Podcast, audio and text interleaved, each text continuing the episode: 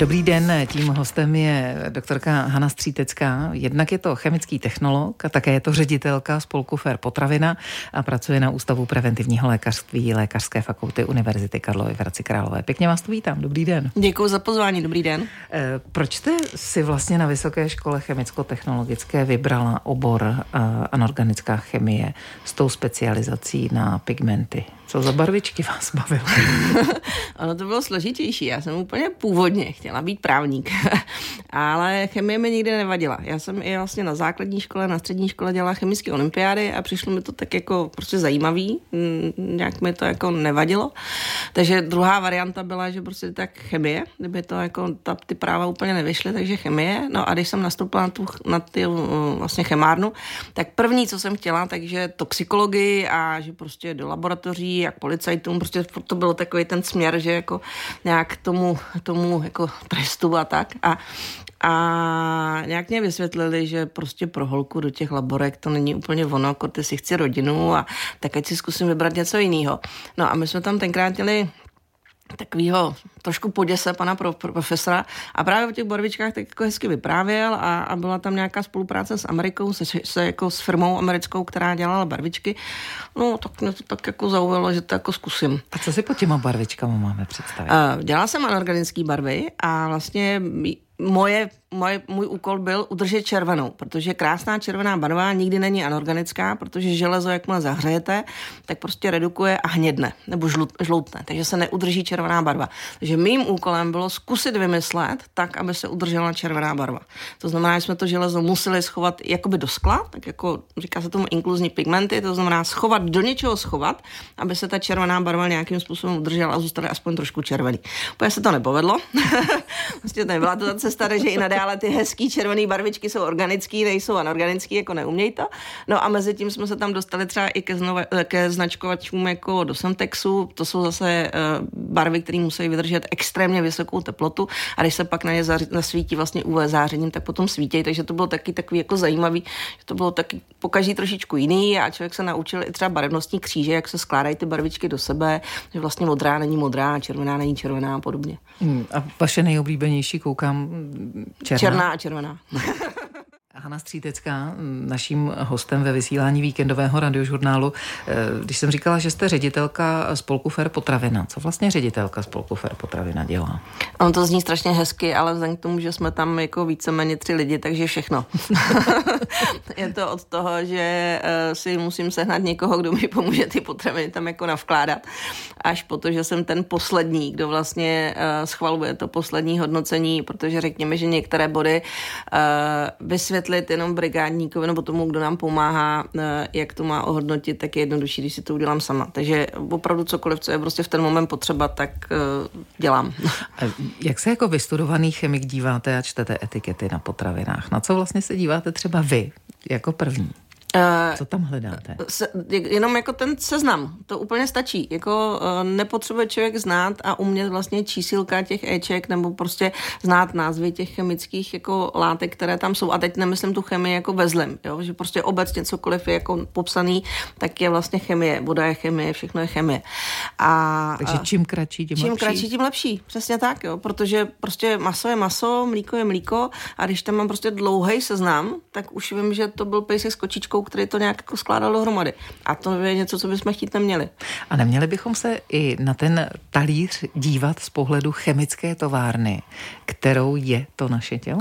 No a to je přesně ono. Když to tam bude krátký, tak to z největší pravděpodobností bude vlastně z toho jako přirozeného, přirozeného charakteru. To znamená, pro to naše tělo to bude jako nejlépe vstřebatelný a nejlépe použitelný. Protože vždycky, když se to blíží tomu, co to dělá v tom našem těle a toto musí být v té přirozené jako podobě, tak to funguje nejlíp. Jakmile je to jako vyčištěný, samostatný, bez těch pomocných látek, a nebo je to do té potraviny vlastně přidané a v ten moment se to tam nikdy nepřidává vlastně v té podobě, jako to máme v těle, ale přidává se to tam v té podobě, aby to v té potravině zůstalo. Aby se to neskazilo, neskvasilo, nerozbilo a tak dále. A v ten moment velmi často třeba ty minerální látky nebo vitamíny nejsou v té podobě, kterou vlastně potřebujeme do toho těla. Takže... A co se tam dává, aby se to nerozbilo? Nemyslela jsem třeba, když budu dávat třeba anorganický nějaký, uh, nějaký jako minerální látky, tak je nedávám třeba v chelátové organické formě, která je pro nás jako nejlepší, ale dáváme tam v anorganické formě. Takže pro normálního člověka, by, představte si, že prostě místo třeba tekutiny tam dáme kámen teď ne doslova, jo, ale prostě ten kámen musím rozdrtit, rozmačkat a teprve potom ho můžu možná nějak použít. Když to tu tekutinu rovnou naleju a funguje to. Jo, takže prostě takovýhle jako zjednodušený příměr. A jak jinak nám může vlastně pomoct právě znalost chemie ve zdravé výživě? Uh, já si myslím, že není potřeba ta chemie. Ano, když jako já musím říct, že já jako chemik, pro mě spousta věcí v té výživě se strašně dobře učilo, protože jsem se to naučila protože proto, ale umím si vysvětlit jako právě po té chemické stránce, že jsou to třeba věci, které se na sebe navazují, nebo se odpuzují, nebo něco takového a proto mi to v té výživě nefunguje. Ale na druhou stranu fakt člověk nemusí být chemik na to, aby jako pochopil, že prostě potřebuji uh, růst svaly, tak potřebuji bílkovinu. A vím, že bílkovina je v mase, vím, že bílkovina je v ořeších, vím, že bílkovina je v luštěninách a prostě když budu jíst tyhle ty základní potraviny a nějak si je zpracuju, tak tomu tělu to prostě udělá dobře. Když vím, že prostě potřebuji cukr, aby mi fungovala hlava a to pořád není žádná složitá chemie, tak prostě mi stačí ovoce, stačí mi sladší zelenina a vím, že ten cukr ta hlava dostane a bude fungovat. Ehm, když jste i vystudovaná nutriční terapeutka, tak co se stále opakuje, co jsou takové ty už jako pro vás třeba nepochopitelné chyby, které neustále děláme? Lidi se strašně bolejí tuku. Pořád prostě řeší, že si nemůžou dát ten buček, protože je přece tučnej. A to přece není zdravá potravina je, když nebude denně a nebude ho hromada a budu k tomu mít to zelí, tak je to úplně v pohodě. To je první věc. A druhá věc, že vlastně neustále lidi jako řešejí uh, jakoby celkovou energii a vůbec vlastně moc nekoukají na to, z čeho to poskládají. Takže hlavně, že se vejdu prostě do těch zelených koleček, že mám ty svý 2000 kilokalorií nebo 3000, kolik mám nastavený a vešel jsem se do toho zeleného kolečka. A už jim nedochází, že když prostě to mají třeba opravdu poskládané ze sacharidů, tak to není to samé, jako když to poskládám z těch bílkovin. A další věc je, že spousta lidí dělá, uh, navařím si to dopředu, čemuž rozumím, nemají čas, takže prostě chtějí to mi dopředu a udělají si na celý týden a udělají si to vlastně jedno velké jídlo. A čím vlastně to jídlo je větší a jenom jedno, tím mi tam vždycky něco bude chybět a vždycky mi tam něco bude přebejvat. Takže takový to, že prostě celý týden jedu na jednom jídle, protože jsou to ty těstoviny, co jsou strašně rychle udělané a hrozně špatně se jim vysvětluje, že vlastně jakékoliv jídlo a jakákoliv potravina by mi měla dát to maximum, který mi může dát. Takže rozdané těstoviny, protože těstovina je jenom sacharit a nic jiného. Takže třeba aspoň jáhly, když už to chci mít z něčeho lehkého. A zase z pohledu chemika, když si navařím na několik dní dopředu a pak to jenom odebírám a ohřívám. No, právě. Takže za prvý, spoustu vitamínů s ničím, protože nemají rádi to teplo, nemají rádi to UVčko. Další věc, že samozřejmě máme tam takové ty různé mikroby a podobně a bakterie, které se nám tam krásně dokážou jako pomnožit, takže i tohle je pak jako nebezpečí. Pak je otázka, kdy to skladujeme, jak to ten den vozíme, nosíme. No a nebo to pak musíme zabít tak, aby to fakt bylo jako inertní, no ale pak tam zase spousta těch živin nebude. S doktorkou Hanou Stříteckou si povídáme o potravinách, o chemii v potravinách, o lidském organismu, jako o chemické továrně. Eh, když jste tady mluvila o tom poskládat si to zelené kolečko, tak kde bude splňovat tedy ten poměr těch živin. V čem děláme tu největší chybu? Že je tam vždycky víc těch sacharidů než, než eh, té bílkoviny? Nebo... Velmi často to tak je, že vlastně lidi ují třeba o trošičku víc sacharidů, než je jako to doporučení, co chtějí a nedojí ty bílkoviny. Takže celková ta energie bude správně, ale ona není kalorie jako kalorie. Je to o tom, že vlastně když uh, sním bílkovinu, tak teď se nebudeme bavit o tom, že jako tělo jí potřebuje na imunitní systém, na svaly a tak dále. Jde o to, že když jako už ji nepotřebuju, tak ji tělo vyloučí. Když s ním sacharit a už ho nepotřebuju, tak si ho schová. Schová si ho vlastně ve formě těch zásobních tuků. A to je ten problém. Takže jako spousta to, že vlastně sice jsem v, té, v tom zeleném energetickém kolečku, ale když si prostě ty sachary dám a dám si je třeba večer a už je fakt nepotřebuju. Neměla jsem předtím nějaký sportovní výkon, aby se mi doplňovaly glykogenové zásoby, tak se mi to prostě přemění na ten zásobní tuk a schovám si to na dobu zla. Takže Problém je, že se nedojídají bílkoviny. Většina lidí má problém s bílkovinou. Vy ráda sportujete, lyžujete. Já jsem se dívala na váš facebookový profil. Teď jste nedávno byla v Rakousku a tam jste napsala, jeden z důvodů, proč jezdím ráda na lyže do Rakous, je to jejich jídlo. Nic složitého, obvyklé lokální a místní suroviny prostě na jedničku. Dnes na rozloučenou opečené brambory s krvavými kroupami, plněné masové taštičky se zelím. Tohle je dietní jídlo? No, co je na tom špatně? Já nevím, já se ptám. Jo, když vemu tak kroupy, kroupa je vlastně obilovina a je to podstatně zdravější obilovina než nějaký kuskus nebo bulgur. Je tam víc vlastně, krom sacharidů i nějaké vitamíny a minerální látky. Červená kroupa je krev. Krev není nic špatného, pokud se to někomu jako nemá jako averzi vůči tomu, která, co je to za surovinu, tak krevě nic špatného jako není. Brambory jsou prostě klasická přílohovina, jsou-li třeba dělaný i se slupkou, tak dokonce udržíme v země i docela slušný zdroj vitamínu C.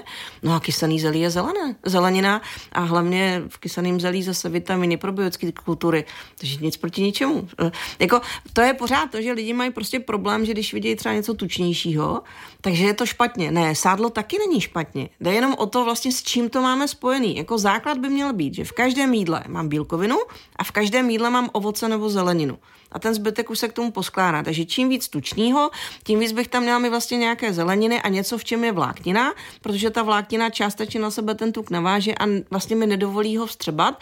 Případně samozřejmě na sebe navažuje žlučové kyseliny, které potom vlastně pomáhají vstřebávání toho tuku, proto by to mělo jít zároveň, protože se vyplavují, když vlastně vstřebávám tuk. No a kus těch žlučových kyselin mi sebere ta vláknina a nevrátí se zpátky. No a když se nevrátí zpátky, tak se je musím vytvořit nový. No a v játrech na to, abych si vytvořil žlučový kyseliny, potřebuji cholesterol. Takže to takové to kolečko, kdy prostě si udržuju to tělo tak, jak mám. Takže není problém jíst tyhle ty potraviny, ale musím je jako nemít ve velkým a mít je jako správně zkombinované. Eh, existují výrobky, které jsou prodávané pod hlavičkou e, řetězců. Jak ty jsou na tom s kvalitou? A teď se vás ptám jako právě ředitelky spolku Fair Potravina. Co se dá, na co se dá vlastně spolehnout? Tak kdo za tu jejich kvalitu odpovídá? Uh, odpovídají se za ty řetězce. Respektive takhle. Kdo je uveden na obale, tak ten ten, kdo zodpovídá za tu potravinu. Takže když je to uh, vlastně nějaká eh, interní značka toho, toho řetězce, tak když tam bude uvedený ten řetězec, tak se za to zodpovídá řetězec. Pokud přijde kontrola, najde tam nějakou chybu, ať už jako špatně označené, nebo tam bude nějaký problém třeba i s nějakým překročeným limitem něčeho, co tam být nemá, tak to vlastně odskáče ten řetězec. Pokud je tam napsaný výrobce, a není to chyba toho, že prostě se to prodává po datu spotřeby, tak to jde za tím výrobcem. Ale většina těch eh, řetězců to má napsaný na sebe, takže se za to povídají oni. Spousta těch řetězců má svoje interní předpisy, to znamená, že mají opravdu takovou tu jako profiznačku, takovou tu lepší a tam už mají třeba i, že nechtějí některá Ečka, že chtějí, aby to bylo bio. Takže i ty řetězce, skutečně ty jako potraviny nemají špatné. No a pak samozřejmě jsou tam nějaké úplně ty loukosty a to je dost podobný jako, jako kdekoliv jinde. A co je nejvíc jako nebezpečnou věcí, eh, které se objevují v potravinách? A teď to myslím jako zcela obecně. Tak záleží na tom, jestli jste malý dítě, starý člověk, nebo nemocný člověk. Pro někoho to může být to, že tam je nějaký kontaminant zvenčí a to za mě je jako velká chyba, když se prostě stane, že skutečně eh, je to vyrobeno třeba ze zaplísněných věcí, nebo jsou tam nějaké bakterie a tohle, takže to, ta, jakoby ta mikrobiologická čistota, to je jako hodně velký problém. No a pak pro někoho to ale můžou být i Ečka. Prostě Ečko, které za normálních okolností nikomu nevadí, tak protože jsem nemocný, tak mě to vadit může. A pak další věc, co je za mě asi vůbec to nejdůležitější, je, že v těch potravinách chybí třeba vitamíny a minerální látky a není to o tom, že tam něco, co je špatně, ale to, co tam není, je špatně. Povídáme si s doktorkou Hanou Stříteckou, pokračovat budeme po zprávách na radiožurnálu. A tím hostem je doktorka Hana Střítecká, ředitelka spolku Fair Potravina, jinak také chemický technolog. Když jsme se bavili o tom, že máte ráda lokální suroviny, lokální potraviny, vy jste z Hradce Králové. Jaké tam jsou vyhlášené lokální eh, suroviny? Tak máme výbornou cibuli, jako ze Šestar, ta je dokonce i jako lokální, opravdu lokální potravina. No, pak tam máme rakitník, Máme tam firmu, která vlastně zásobuje podle mě jako velkou část České republiky jako rakitníkem. No a pak kolem celého Hradce je obrovské množství statků, takže jakákoliv zelenina, ovoce, takže prostě kdo chce, tak se tam najde vlastně absolutně všechno. Víme asi mandlí, ty si myslím, že my na rozdíl třeba od Brňáků nemáme, ale jinak jako okolo Hradce se dá sehnat úplně všechno. Eh, hřešíte taky jídlem? Určitě, já mám strašně ráda jídlo, ale není to o tom, že bych šla a koupila bych si třeba, nevím, nějakou proteinovku nebo něco takového. Eh, mám výhodu toho, že neujíždím na sladkým, ale miluju jídlo, takže když mě někdo zaváhá před nosem nějakým hodně dobrým špekem nebo hodně dobrou klobáskou, tak, tak je to jasný. Říká lektorka kurzu o výživě a kvalitě potravin, jinak také nutriční terapeut Anka Střítecká. Hanna Střítecká v našem vysílání víkendového radiožurnálu. Když se podíváme na toxické látky v potravinách, teď jsou novinkou změny limitu dusitanu a dusičnanu v potravinách, tak co se vlastně e, změnilo? Co, co, co, co to znamená? Já bych zašla tím toxické látky. Ano. Toxické látky máme buď přirozeného charakteru, a nebo jsou to ty, které se nám tam dostávají třeba z chemizace nebo takzvané procesní kontaminanty, to znamená, že při té výrobě těch potravin s nimi děláme něco, co se nám tam vlastně vyrobí látky, které tam nechceme mít. No a co se týká těch přírodních, což je teda mimochodem i ten problém těch dusitanů a dusičnanů, protože ty tam jednak můžeme přidávat jako aditiva, jako Ečka a dáváme je tam kvůli tomu, že jsou vlastně konzervanty, eh, pomáhají nám udržet vlastně tu mikro, mikrobiologickou bezpečnost těch potravin. No a nebo se tam vyskytují zcela přirozeně. No a protože vlastně EFSA, což je Evropský úřad pro bezpečnost potravin, to je takový jakoby evropský zaštiťující orgán, který eh, neustále vlastně hodnotí některé věci nebo dělá výzvy na to, aby se hodnotily některé věci, tak jednou za deset let, zhruba jednou za deset let vlastně pře, pře, pře každé to Ečko znova, jestli pořád jíme ty stejné potraviny, jestli vlastně najednou nemáme větší ten příjem i třeba z toho okolí, nejenom z těch potravin, ale i z toho okolí. A pokud se tak stane, což byl právě problém těch momentálně těch dusitanů a dusičtanů, tak se prostě změní limity. A ty limity se změní pro různé potraviny různě, protože ne do každé vlastně dáváme, můžeme dávat do sírů, můžeme dávat do uzenin, že prostě všude jsou nějaké limity a trošičku se to snižovalo a je to proto, že dusitany a dusičnany jsou skutečně prokazatelně látky, ze kterých se vytváří takzvané nitrosamíny. A ty nitrosamíny uh, nám můžou způsobovat vlastně rakovinu tlustého střevu a konečníku. A proto se to vlastně snižuje i v těch potravinách. Mm-hmm. Ale není to o tom, že to máme jenom z těch potravin. Můžeme to mít i z vody, můžeme to mít prostě z okolí. No a protože třeba nekonzumujeme dostatečné množství vitamínu C, což je věc, která zháší funkčnost toho, aby se tam vytářely ty nitrosamíny a fungovaly, no tak jednodušší je prostě v té populaci udělat to, že prostě snížíme ty limity do těch potravin, aby tam nebyly.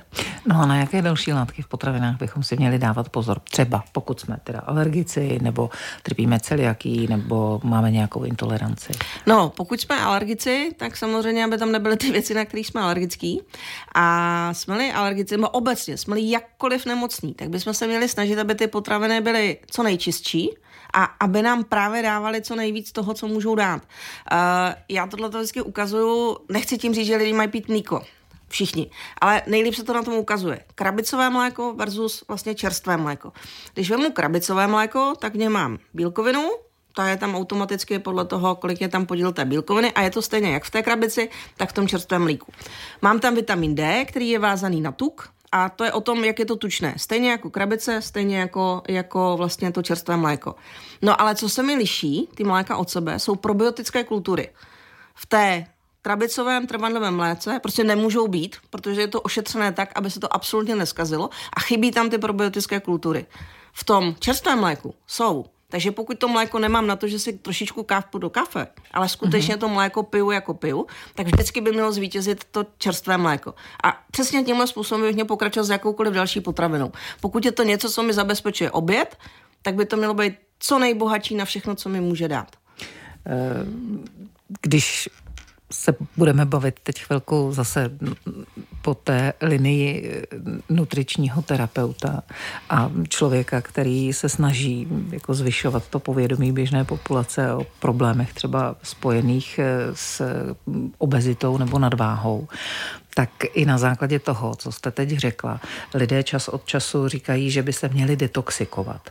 Tak co, je, co to vlastně jako ta detoxikace organismu má být? A pa, pakli, že něco takového jako existuje, jak to má vypadat, eh, aby to i po té chemické stránce opravdu tomu tělu, které je chemickou továrnou, eh, fungovalo. To přijde, to přijde s jarem, až bude ta jarní únava, tak zase budeme všichni detoxikovat. Ale uh, jde o to, že to tělo nemůže nedetoxikovat. To dělá dnes a denně. Kdyby to nedělalo, tak umřem. Tak prostě máme játra, máme ledviny, které tohle to zabezpečují. A neexistuje, že by to tělo prostě bylo potřeba jako nějak extrémně, že se potřebuji prolít nějakou látkou, která mi to jako z těla vyvede ven. Jediné, co skutečně můžu udělat pro ten svůj organismus je, že třeba trošičku odlehčím tu stravu tak, aby ty játra a ledviny měly prostor a čas na to, aby dělali tu svoji práci. Takže skutečně budu pít to množství tekutin, které mám, protože když piju málo nebo když piju moc, tak prostě bohužel ty ledviny nezvládají tu svoji práci tak, jak mají. Když uh, konzumuji velké množství alkoholu, do toho dám velmi tučné jídlo, tak ty játra prostě jsou zatížené a mají problém udělat to, co mají. Takže tak nějak jako chovat se slušně k tomu svému tělu a pak nepotřebuji vymýšlet nějaké zázračné detoxikační prostě látky, které mi odvedou z těla těžké kovy a nevím co všechno ostatní. Od toho skutečně máme jádra a ledviny a funguje to dnes a denně. Kdyby to nefungovalo, nežijeme. Látky, které nejsou přirozenou součástí potravin, označujeme jako potravinové kontaminanty, vyvolávají zdravotní potíže, které mohou končit až smrtí. To je věta, eh, kterou cituji z publikace České technologické platformy pro potraviny. Na prvním místě jsou mikrobiální toxíny, které vznikají při nedodržování základních hygienických pravidel. Eh, takže co opravdu nedělat? Uh když je někde napsáno, že to mám skladovat v chladu, tak to skutečně skladovat v chladu. Když je někde napsáno, eh, že to mám teplně ohřát, tak to teplně ohřát. A když si nejsem jistý, tak vždycky základ je projít vlastně varem. Uh, tohle skutečně může být velmi velký problém a zejména třeba v zemích uh, s nižším hygienickým standardem a nebo v zemích, uh, které jsou vzdálené od nás, protože každá ta oblast má svoji vlastní mikrofloru, ať už vlastně lidi vevnitř vlastně v tom svém těle, tak zrovna vlastně v tom okolí, jaké to je. Takže prostě naše salmonela není ta samá salmonela jako, jako třeba v Egyptě. Proto taky velmi často naše léky, které si přivezu do těchto oblastí, tak nefungují.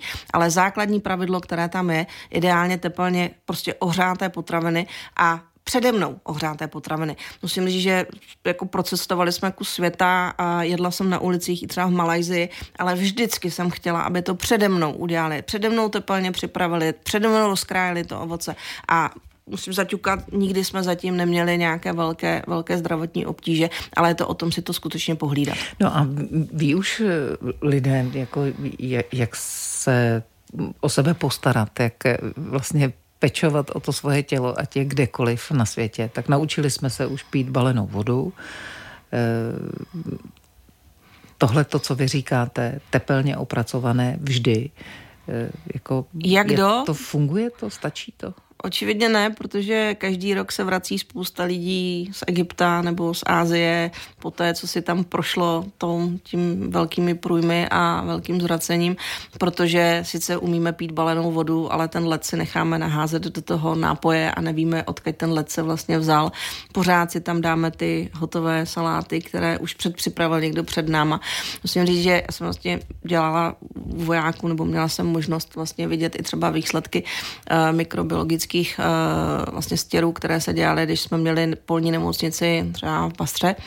A tam jde o to, že vlastně ty lidi mají uh, ne úplně optimální složení vlastně uh, té mikroflory v těle. Uh, není tam tak dobrý hygienický standard, to znamená, že pořád jsou tam suché záchody, pořád tam občas někdo jde na záchod jen tak někde v prostoru.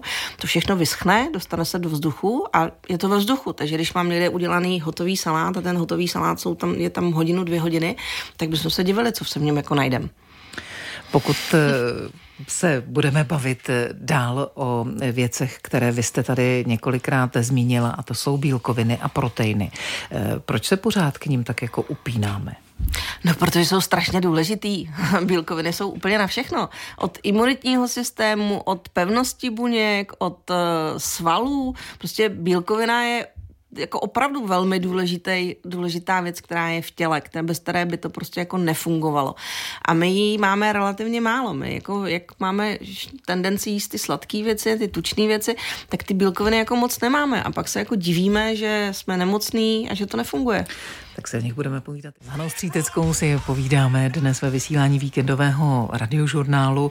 Eh, povídáme si o jídle, povídáme si o potravinách, o chemii v potravinách, o chemii v našem těle. A když jsme se zastavili u těch eh, proteinů, tak eh, rozdíl mezi bílkovinou a proteinem je nějaký? Co, co vlastně nám označuje právě to slovo protein, když vidíme v obchodě co si, kde je napsáno protein nebo proteinová tyčinka, proteinový puding, nebo co se prodává? Uh, protein je bílkovina. To je jenom jako jiné, jinak použité slovo, ale jinak e, obecně, ať už teda protein nebo bílkovina, je složený z aminokyselin. A pro nás důležitý jsou ty aminokyseliny.